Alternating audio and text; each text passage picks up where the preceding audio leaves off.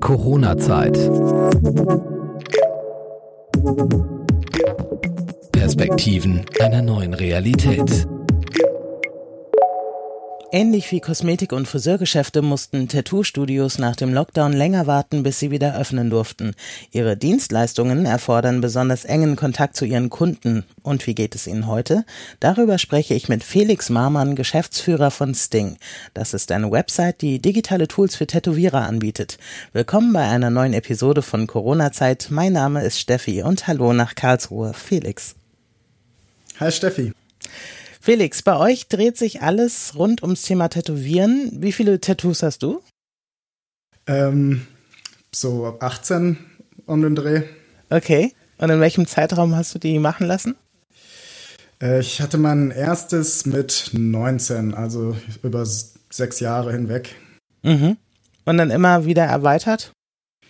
Ja, angebaut, auch mal einzelne Motive, ähm, wie es sich so ergeben hat. Hast du auch schon mal welche übertätowieren lassen, dass du gesagt hast, ah Mensch, das damals fand ich das cooler als heute? nee, äh, dazu kam es noch nicht und äh, bis jetzt bin ich auch äh, ziemlich happy mit allen meinen Tattoos und bereue da eigentlich nichts. Ja, ist doch cool. Man kann auf eurer Seite nach Motiven schauen und auch sortiert nach verschiedenen Stilrichtungen wie Fineline oder Neo-Traditional und dann einen Termin über euch quasi bei einem Tattoo-Künstler buchen. Jetzt habe ich schon anfangs gesagt, dass Tattoo-Studios auch sehr betroffen waren vom Lockdown. Wie hat sich denn das Buchungsverhalten der User auf eurer Seite in den letzten Monaten verändert? Ähm, ja, also als dann der Lockdown kam, ist das äh, Buchungsverhalten natürlich komplett eingebrochen. Wir haben gemerkt, dass es überhaupt keine Transaktionen mehr gab. Das war ja auch klar. Also mhm. wenn die Studios geschlossen sind, dann kann auch äh, nicht tätowiert werden und dann wurden auch keine Buchungen gemacht. Es war ja auch ungewiss, wie, wie lange das jetzt geht mit dem Lockdown und äh, deswegen haben die äh, Tätowierer und Studioinhaber auch alle erstmal die Füße stillgehalten. Mhm. Ähm, und als die Studios dann nach und nach alle wieder äh, aufmachen durften. Das ging so ein bisschen nach Bundesländern, hat das etwas variiert. Haben wir aber auch einen ziemlichen Rebound gesehen. Also da wollten die Leute sich dann was Gutes tun, hatte man so ein bisschen das Gefühl, dass mhm. was äh, dann an Tattoos nicht gestochen wurde, äh, wurde dann aufgeholt. Und jetzt hat es sich langsam wieder so auf dem normalen Pegel eingependelt. Also du sagst unterschiedliche Bundesländer. Kannst du sagen, welches da so am stärksten ist? Ähm, an Buchungen. Ja, oder äh, konnte, oder also ich meine, wahrscheinlich habt ihr das ja auch parallel verfolgt, wie es der Branche geht und es dann quasi ablesen können, auch auf dem Traffic eurer Seite. Und gibt es so ein Bundesland, was besonders früh dran war, zu sagen, komm, wir machen die Tattoo-Studios wieder auf oder war das ähnlich? Ähm, also das erste, was wieder äh, offen war, war, glaube ich, Sachsen und mhm. Mecklenburg-Vorpommern. Ähm, und NRW, Baden-Württemberg, Rheinland-Pfalz war dann so in der Mitte mhm. und ähm, Berlin auch in der Mitte und relativ spät kam dann noch ähm, Schleswig-Holstein, glaube ich, so als Schlusslicht. Mhm. Kann man denn sagen, so in der Reihenfolge, wie sich das auch geöffnet hat? Also du sagst jetzt zum Beispiel Sachsen und Mecklenburg-Vorpommern, wird da generell viel tätowiert oder sind die Hochburgen woanders?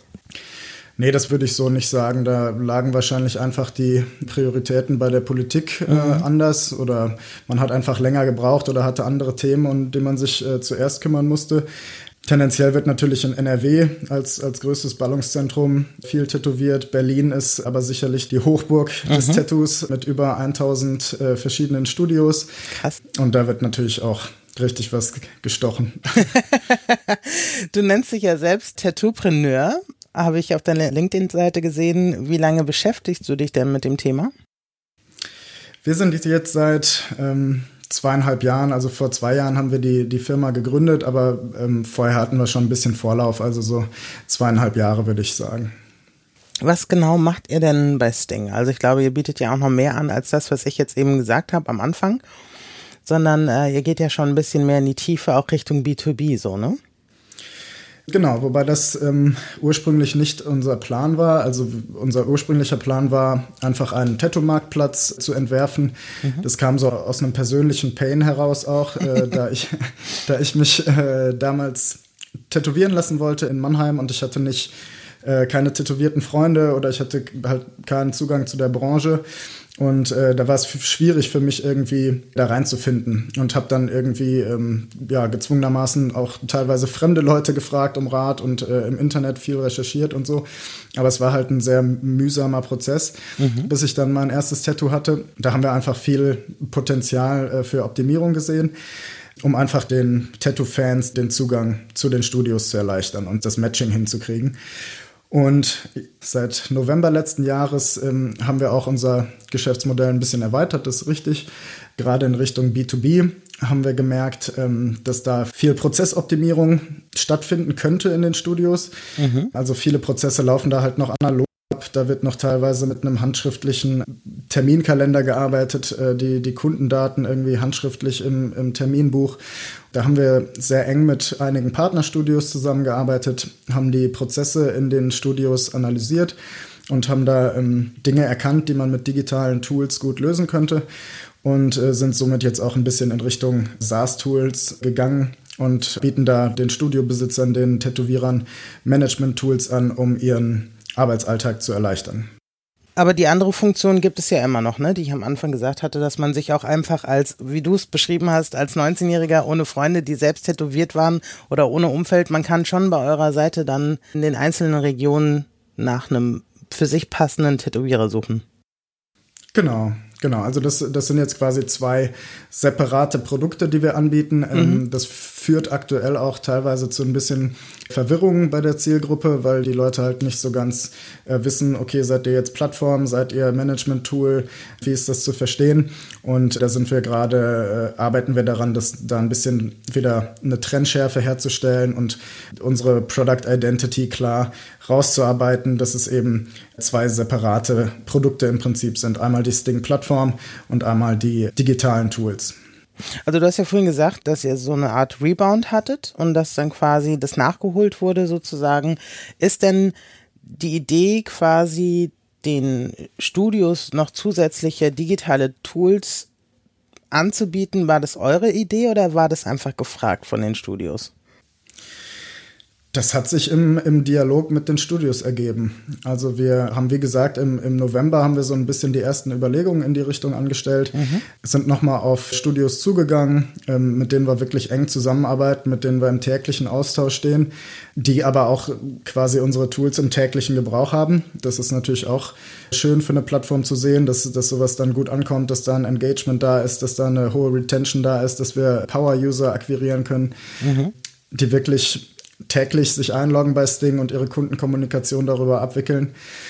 Ja, so hat sich das im Dialog ergeben. Also wir haben da nicht von außen irgendwie drauf geguckt und überlegt, was können wir anbieten, sondern ja, haben uns hingesetzt mit den Studioinhabern, haben gesagt, was sind die größten Zeitfresser bei euch im Alltag, was könnte man vielleicht besser lösen. Da hatten wir dann die ersten Ideen und das ist aber jetzt auch immer noch ein, ein fließender Prozess, der sich laufend weiterentwickelt. Haben sich denn die Bedürfnisse vielleicht auch verlagert in den Studios durch Corona? Also es gibt ja auch, denke ich, gilt ja genauso für Tätowierer wie für andere Dienstleister, die sehr nah am Kunden sind, auch bestimmte Hygieneauflagen, vielleicht äh, größerer Abstand zwischen den Kunden. Ich weiß ja gar nicht. Gibt es da Auflagen, die vielleicht auch berücksichtigt werden können bei den Tools, die ihr anbietet? Also eine, wir haben uns natürlich, als das mit der Pandemie alles losging, haben wir uns auch hingesetzt und haben uns überlegt, hey, wie können wir die Szene unterstützen? Was können mhm. wir vielleicht anbieten, um den Tätowierern und der Szene durch diese schwierige Zeit zu helfen?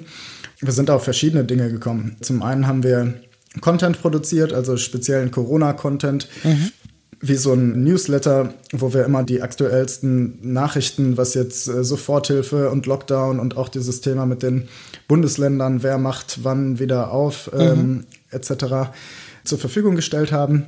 Wir haben auch in Richtung Features überlegt, was man machen könnte.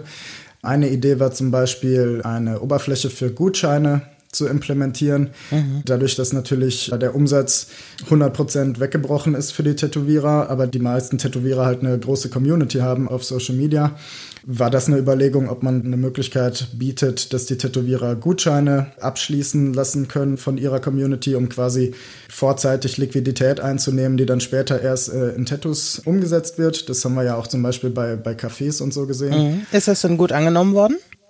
Da haben wir uns dann doch gegen entschieden, gegen diese Überlegung, weil es dafür schon gute Lösungen gab. Das war jetzt nur ein Beispiel. Mhm. Wir hatten geplant, einen Projektmanager zu entwickeln, wo die Tätowierer wie so eine Kundenkartei, ne, auch so Richtung CRM so ein bisschen, mhm. ihre Tattoo-Projekte planen können und B-planen können und dann unterschiedliche Sessions anlegen können. Wenn es um ein größeres Projekt geht, was mehrere Sessions hat, die Entwicklung dieses Projektmanagers war eigentlich für, erst für in ein paar Monaten angedacht.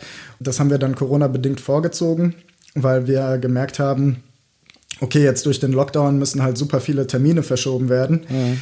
äh, die nicht stattfinden können. Und äh, da kann man sich ja vorstellen, dass das mit einem Notizbuch äh, im, im, im, schlimmsten Fall etwas chaotisch werden kann. Deswegen haben wir diesen Projektmanager vorgezogen und das hat auch super funktioniert. Also da haben wir von den Tätowierern wirklich viel Dank und Zuspruch bekommen und haben gesagt, ey Mensch, super, sonst wäre das super chaotisch alles abgelaufen. Die Richtung haben wir dann eingeschlagen. Kennst du Studios, die schließen mussten, die einfach das nicht verkraftet haben, sozusagen? Ähm, ist mir jetzt keins bekannt, muss ich gestehen. Äh, mhm. also was, was ja natürlich sehr positiv ist. Ne? Also der Lockdown war ungefähr zwei Monate, also mhm. von, von Ende März bis Mitte, Ende Mai, je nach Bundesland. Und äh, da ist mir jetzt von keinem Studio das zu Ohren gekommen, toi toi toi. Weißt du denn, wie die Auflagen jetzt sind? Also wahrscheinlich variieren sie etwas in den einzelnen Ländern, aber worauf muss man achten? Wahrscheinlich kann ich jetzt nicht einfach beim Tätowierer vorbeigehen und sagen, hier hast du eine Stunde Zeit, ich will noch was haben, sondern ähm, wie sind da die Auflagen im Moment? Ist es beschränkt? Dürfen die überhaupt so viel tätowieren wie vorher? Die größeren Studios, die, die, die viele Stühle haben, haben mhm. natürlich da ein bisschen äh, runterskaliert, haben nur jeden zweiten Stuhl jetzt besetzt oder so. Die, die Tattoo-Branche arbeitet ja grundsätzlich schon sehr hygienisch. Also das ist ja mhm. eigentlich nicht vergleichbar mit irgendeiner anderen Branche. Deswegen gab es da ja auch so ein bisschen den Aufschrei in der Szene, warum dürfen die Friseure jetzt früher aufmachen als wir mhm. beispielsweise, obwohl wir doch viel hygienischer arbeiten von Haus aus schon. Mhm. Daher wurden diese, diese Dinge, die man sowieso schon macht, ne, äh, mit Handschuhen arbeiten und äh, mit Mundschutz arbeiten mhm. und mit Einmalmaterialien arbeiten, äh, wurden jetzt noch etwas erweitert. Also zum Beispiel für die, die Begleitung der, ähm, der zu Tätowierenden. Man darf jetzt nur noch eine Person mitbringen. Äh, die, die Begleitperson muss auch eine Maske tragen im Studio. Man muss die Kontaktdaten da lassen. Also so diese Dinge, die man auch aus dem Alltag kennt. Im Restaurant oder so. Genau. Mhm.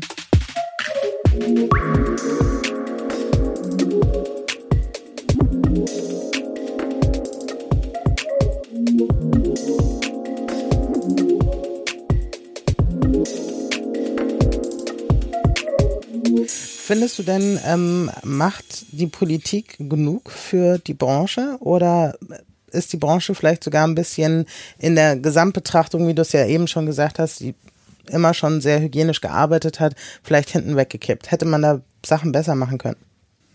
Deiner Meinung nach einfach.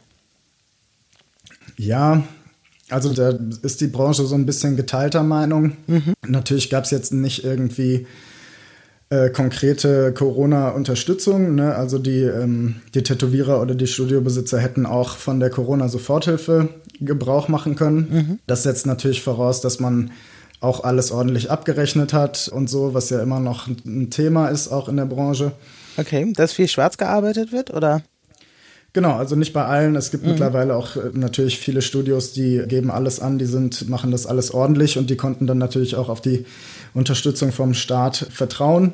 Aber wenn man da halt nicht sauber gearbeitet hat in den letzten Jahren, konnte man natürlich keine BWAs vorlegen, die, die irgendwie glaubhaft ja. waren und konnte dementsprechend auch nicht unter Umständen von der Soforthilfe Gebrauch machen.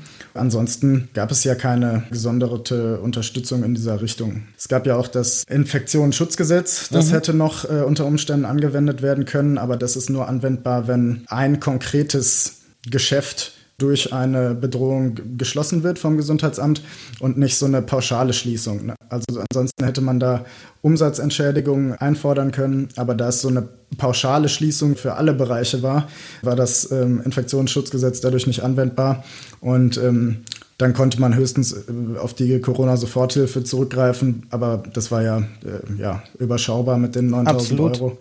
Und die waren ja auch nur für Fixkosten, ne? Also das ist ja auch immer wieder die Diskussion dass, dass der Teil des Geldes halt auch nicht für, für das eigene Leben eigentlich eingesetzt werden durfte, sondern nur eben für Mieten, für Leasingverträge etc.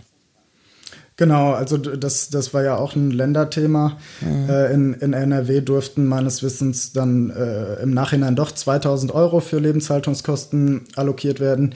In Berlin waren es, glaube ich, sogar 5000 Euro, in anderen Bundesländern hingegen gar nichts. Mhm. Das war dann nicht keine homogene Regelung. Findest du neben Kontext Föderalismus eher hinderlich oder macht es Sinn in deinen Augen? Damit jedes Land für sich spezifisch auf seine Situation reagieren kann? Ja, also schwierige Frage. Ich glaube, ich habe nicht genug Informationen und Weitblick, um das sinnvoll beantworten zu können. Allerdings muss ich natürlich jetzt schon sagen, also unmittelbar jetzt aus dieser Corona-Situation mhm. war es schon sehr chaotisch. Ne? Also ich hatte ja erzählt, wir haben dann den Content produziert und haben versucht irgendwie die verschiedenen Quellen runterzubrechen und zu konsolidieren und in eine Übersicht zu packen. Und das war fast unmöglich, da den Überblick zu behalten. Ne? Dann gab es wieder in einem Bundesland eine neue Regelung, eine neue Pressemitteilung. Es war super undurchsichtig und super chaotisch und unter dem Aspekt wäre es natürlich irgendwie wünschenswert gewesen, da ein klares Konzept für ganz Deutschland zu haben.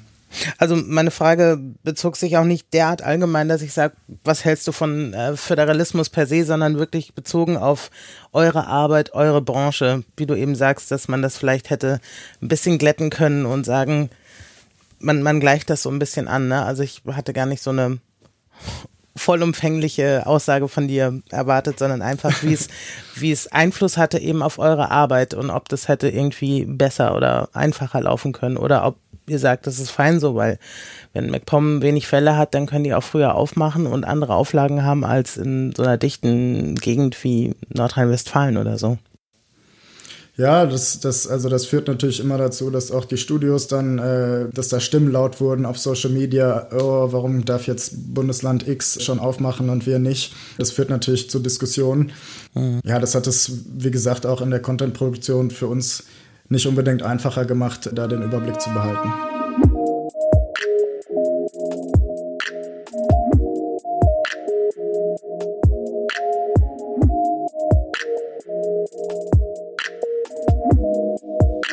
Hat sich denn die ganze Situation für euch als Unternehmen ausgewirkt? Also jetzt wirklich, wie ihr arbeitet als Sting.com-Team. Was hat sich verändert und was hat sich vielleicht nachhaltig auch verändert? Also wir sind relativ früh schon ins Homeoffice gegangen, mhm. haben das Büro komplett dicht gemacht. Das war so Anfang März und äh, haben dann auch wirklich striktes Homeoffice bis Ende Juni durchgezogen. Mhm. Am Anfang hatten wir das Gefühl, dass wir sogar einen Produktivitätsspike hatten und da ähm, mhm. besser arbeiten konnten als, als im Büro. Aber dieser Effekt hat sich dann irgendwann ins Gegenteil umgekehrt. Also so war es bei uns. Ich habe auch von vielen anderen Startups gehört, die jetzt nachhaltig im Homeoffice bleiben wollen.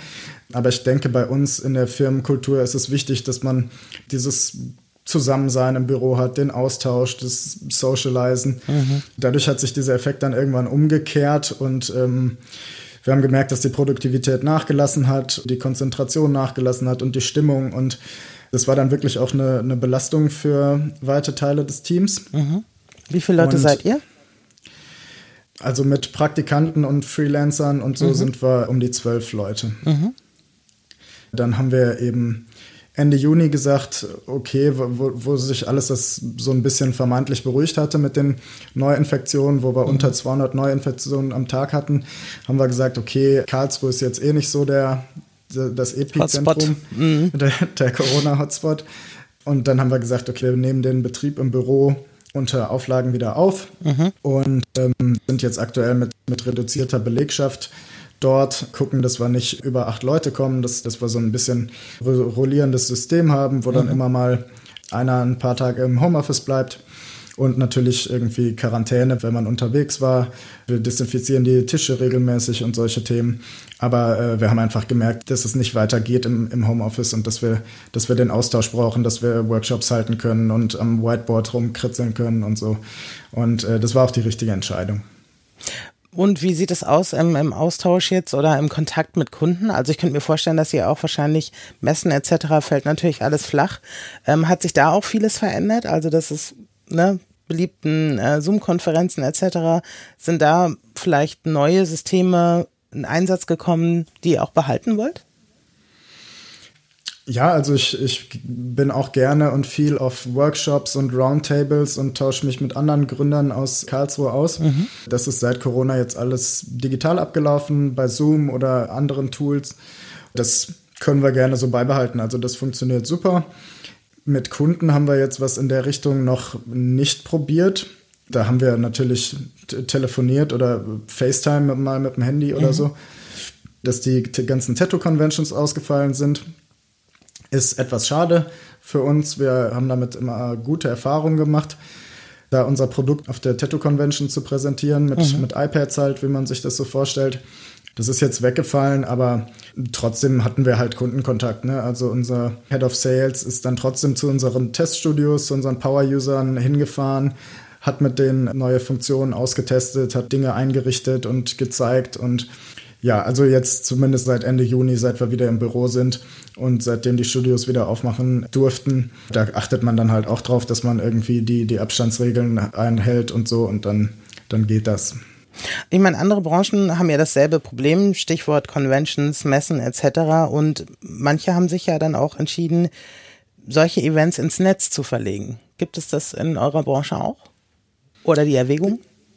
Ja, also erfreulicherweise äh, gab es da jetzt erste Unternehmungen in dieser Richtung. Mhm. Ein großer Hersteller von Tattoo-Maschinen hat vor einigen Wochen so ein ja, digitales Tattoo-Event gemacht. Das war jetzt nicht mit, mit einer Convention vergleichbar, weil natürlich keine Gäste da waren. Mhm. Aber ja, da ging es einfach darum, dass ein paar hochkarätige Tätowierer zusammengekommen sind und dann eben ein Tattoo gestochen haben und das wurde dann im Livestream übertragen. Mhm und man konnte sich dazuschalten. Und äh, jetzt in ein paar Wochen findet eine Konferenz statt, also wirklich eine ein Fachkonferenz im Tattoo, Piercing, Bodymod-Bereich. Ein sehr äh, besonderes Event. Mir ist jetzt kein anderes dieser Art bekannt. Das kann leider auch wegen Corona nicht stattfinden. Und äh, das wird jetzt auch digital abgehalten. Also da gibt es immer Vorträge von, zu verschiedenen Themen und die werden jetzt eben aufgezeichnet oder gestreamt per Live-Video und dann kann man sich zu den verschiedenen äh, Sessions dazuschalten und da sind wir auch mal gespannt, wie das ablaufen wird.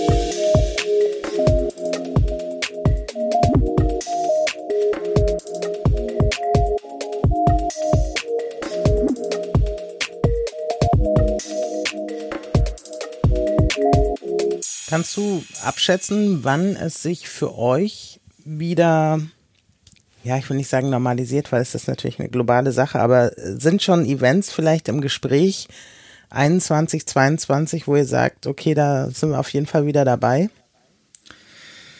Ähm, ist da was ja, bekannt? Wir, also mhm. wir sind wir, wir sind gespannt. Äh, mhm. Es gibt, wir waren auch immer viel und gerne auf äh, Startup-Messen. Auf der Bits and Bretzels waren wir beispielsweise letztes Jahr. Das war ein schönes Event in, äh, in München. Das mhm. findet dieses Jahr auch digital statt. DM Exco findet digital statt. Da sind wir auch in beiden Fällen dabei. Da sind wir gespannt, wie das läuft. Es gibt sogar äh, Gerüchte oder es hält sich, hält sich hartnäckig die Meinung, dass es dieses Jahr schon wieder Tattoo-Conventions geben wird. Mhm. Ähm, in Deutschland? Auch, auch in Deutschland, äh, mhm. wobei ich da noch äh, vorsichtig bin. Also wir, wir, wir, rechnen jetzt nicht damit, wir gehen nicht davon aus, dass es in der Richtung noch was geben wird. Ihr habt noch keine Hotels gebucht. Wir haben, genau, wir haben noch keine Hotels gebucht, weil man ja aktuell auch äh, schon wieder so ein bisschen dieses zweite Welle-Thema hat mhm. und die Zahlen wieder steigen und da sollte man jetzt, glaube ich, nicht unvorsichtig werden und leichtsinnig werden, ähm, sondern da lieber die Füße stillhalten ich meine, eure Branche ist da ja auch sehr betroffen, ne? also gerade direkt die Studios sozusagen. Hast du das Gefühl, dass bringen sich da jetzt noch welche in Stellung und sagen, okay, wir haben jetzt noch eine zusätzliche Maßnahme ergriffen, um zu verhindern, dass wir wieder dicht machen müssen? Ist das ein Thema? Wird das diskutiert irgendwie? Weil ich meine, du sagst ja auch zu Recht, die Zahlen explodieren ja im Moment gerade wieder. Mhm. Also aus dem Studio-Kontext ist mir jetzt äh, nichts bekannt. Mhm. Da, was ich eingangs sagte, es wird ja sowieso sehr hygienisch gearbeitet mhm. im Tattoo-Studio und da gibt es ja jetzt noch diese äh, paar verschärften Regeln on top. Aber es gibt eben auch jetzt Hygienekonzepte für Tattoo-Conventions, dass man da natürlich eine sehr begrenzte Teilnehmerzahl hat, dass man personalisierte Tickets hat, dass man also, dass man quasi dieses, das dann nachvollziehen könnte, äh, dass man so QR-Codes an jedem Stand hat, wo man sich dann quasi einchecken muss mit dem Handy, so dass dann irgendwie die ähm, Laufwege oder äh, die Kontakte zwischen den Gästen auch nachvollzogen werden können mhm. und so. Also in der Richtung gibt es Überlegungen, aber aus dem Studio-Kontext ist mir jetzt nichts bekannt, wo man jetzt noch da besonders guten Willen zeigen will, was aber einfach daran liegt, dass der Standard sowieso schon so hoch ist. Gibt es irgendwas, wo du sagen kannst, was auf eurer Seite oder irgendein Tool, was ihr noch jetzt in der Mache habt, was zeitnah rauskommt? Irgendwas, was du ankündigen kannst? Ähm, da will man natürlich nicht, nicht zu viel verraten, aber äh, wir arbeiten beispielsweise aktuell an einem Kalendertool. Das hatten wir noch nicht integriert, was eben dann auch mit dem Projektmanager, den ich erwähnt hatte, integriert ist, mhm. so dass man, äh, es gibt ja häufig auch Gasttätowierer in Studios und ähm, dass man da dann eben die verschiedenen Sitze und Liegen mit den verschiedenen Tätowierern belegen kann und solche Themen. Also quasi ein, ein Kalendertool, der speziell auf die Tattoo-Branche zugeschnitten ist. Mhm. Aktuell wird da halt zurückgegriffen, wenn es jetzt nicht das Notizbuch ist, auf äh, die gängigen Tools von den Großen. Mhm. Aber das sind halt generalistische Tools. Und wir bauen quasi einen vertikal integrierten Kalender, der auf die speziellen Bedürfnisse von Tätowierern abgestimmt ist. Gut, das heißt, es gibt noch ein paar Sachen in den nächsten Monaten, auf die sich die Community freuen kann. Ja, wir, wir haben äh, viel in der Pipeline, ähm, was sich einfach ergeben hat aus dem Kontakt mit den Studios. Ich mhm. glaube, äh, unser Product Backlog wird sich so schnell nicht lernen können. ähm, aber die Kunst ist halt da, die richtige Reihenfolge reinzukriegen und da kann unsere Community, glaube ich, gespannt sein, was wir da noch in petto haben. Wir werden ein Auge drauf haben. Felix, ich sage herzlichen Dank fürs Mitmachen. Vielen Dank. Wir werden eure Website auch in die Shownotes packen und dann können wir mal gucken, was in den nächsten Monaten von euch kommt. Vielen Dank. Super. Vielen Dank für die Einladung, Steffi. Ciao. Tschüss. Corona-Zeit. Perspektiven einer neuen Realität.